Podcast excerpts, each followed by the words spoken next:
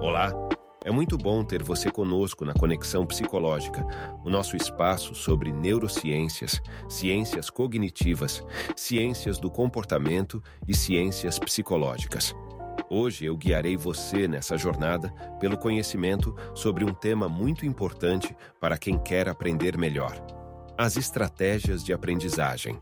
As estratégias de aprendizagem são técnicas que têm como objetivo ajudar os alunos a construir seu conhecimento e a se tornarem aprendizes mais eficazes. Existem diferentes tipos de estratégias, como as mnemotécnicas, as estruturais, as generativas, a aula expositiva dialogada, entre outras. As estratégias devem ser concebidas de forma intencional e orientadora, organizando sequências de atividades, tarefas, recursos e formas sociais de trabalho de acordo com os objetivos, os conteúdos, a preparação, o interesse e o perfil de aprendizagem de cada aluno. Mas como escolher as melhores estratégias de aprendizagem para cada situação? Como aplicá-las de forma eficiente e significativa? Como avaliar os resultados obtidos com as estratégias? Essas são algumas das perguntas que vamos responder neste episódio. Para começar, vamos entender o que é o design instrucional e como ele pode nos ajudar a planejar, desenvolver e avaliar experiências de aprendizagem eficazes e significativas para os alunos.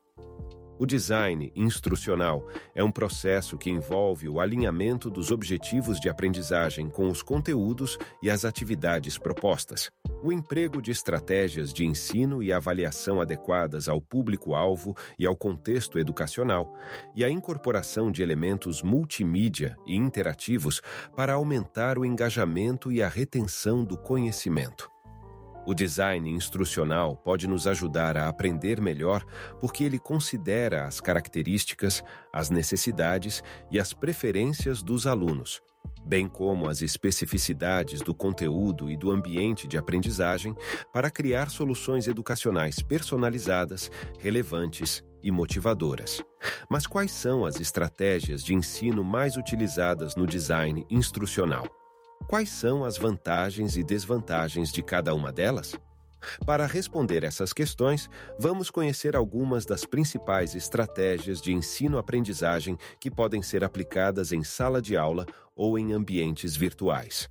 Algumas delas são: contrato de aprendizagem, que é uma estratégia que consiste em estabelecer um acordo entre o professor e os alunos sobre os objetivos, as atividades os recursos, os prazos e as formas de avaliação de um determinado conteúdo ou projeto. O contrato de aprendizagem favorece a autonomia, a responsabilidade e o comprometimento dos alunos com o seu processo de aprendizagem, bem como a flexibilidade e a personalização do ensino por parte do professor. Estudo de caso. Esta é uma estratégia que consiste em apresentar para os alunos uma situação real ou fictícia que envolva um problema ou um desafio relacionado ao conteúdo estudado. O estudo de caso estimula o desenvolvimento do pensamento crítico, da criatividade e da tomada de decisão dos alunos, bem como a integração entre teoria e prática. Aprendizagem baseada em problemas uma estratégia que consiste em propor para os alunos um problema autêntico e complexo que não tenha uma solução única ou óbvia e que exija a mobilização de conhecimentos prévios e a busca de novas informações para resolvê-lo. A aprendizagem baseada em problemas promove a construção colaborativa do conhecimento, a aplicação de conceitos e habilidades em situações reais e a reflexão sobre o próprio processo de aprendizagem. Mapa mental. É uma estratégia que consiste em representar graficamente as ideias principais e as relações entre elas sobre um determinado tema ou conteúdo. O mapa mental facilita a organização, a memorização e a compreensão do conhecimento, bem como a expressão criativa e visual dos alunos. Mas como saber se as estratégias de ensino-aprendizagem estão sendo efetivas? Como medir o impacto delas na aprendizagem dos alunos? Para nos ajudar a entender isso, vamos aprender um pouco sobre os tipos e as técnicas de avaliação da aprendizagem que podem ser usadas para verificar se os objetivos educacionais foram alcançados. Existem diferentes tipos e técnicas de avaliação da aprendizagem, como autoavaliação, é uma técnica que consiste em estimular os alunos a refletirem sobre o seu próprio processo de aprendizagem, identificando seus pontos fortes e fracos, suas dificuldades e avanços, seus erros e acertos, suas dúvidas e certezas. A autoavaliação favorece o desenvolvimento da autonomia, da responsabilidade e da metacognição dos alunos, bem como a melhoria contínua da aprendizagem.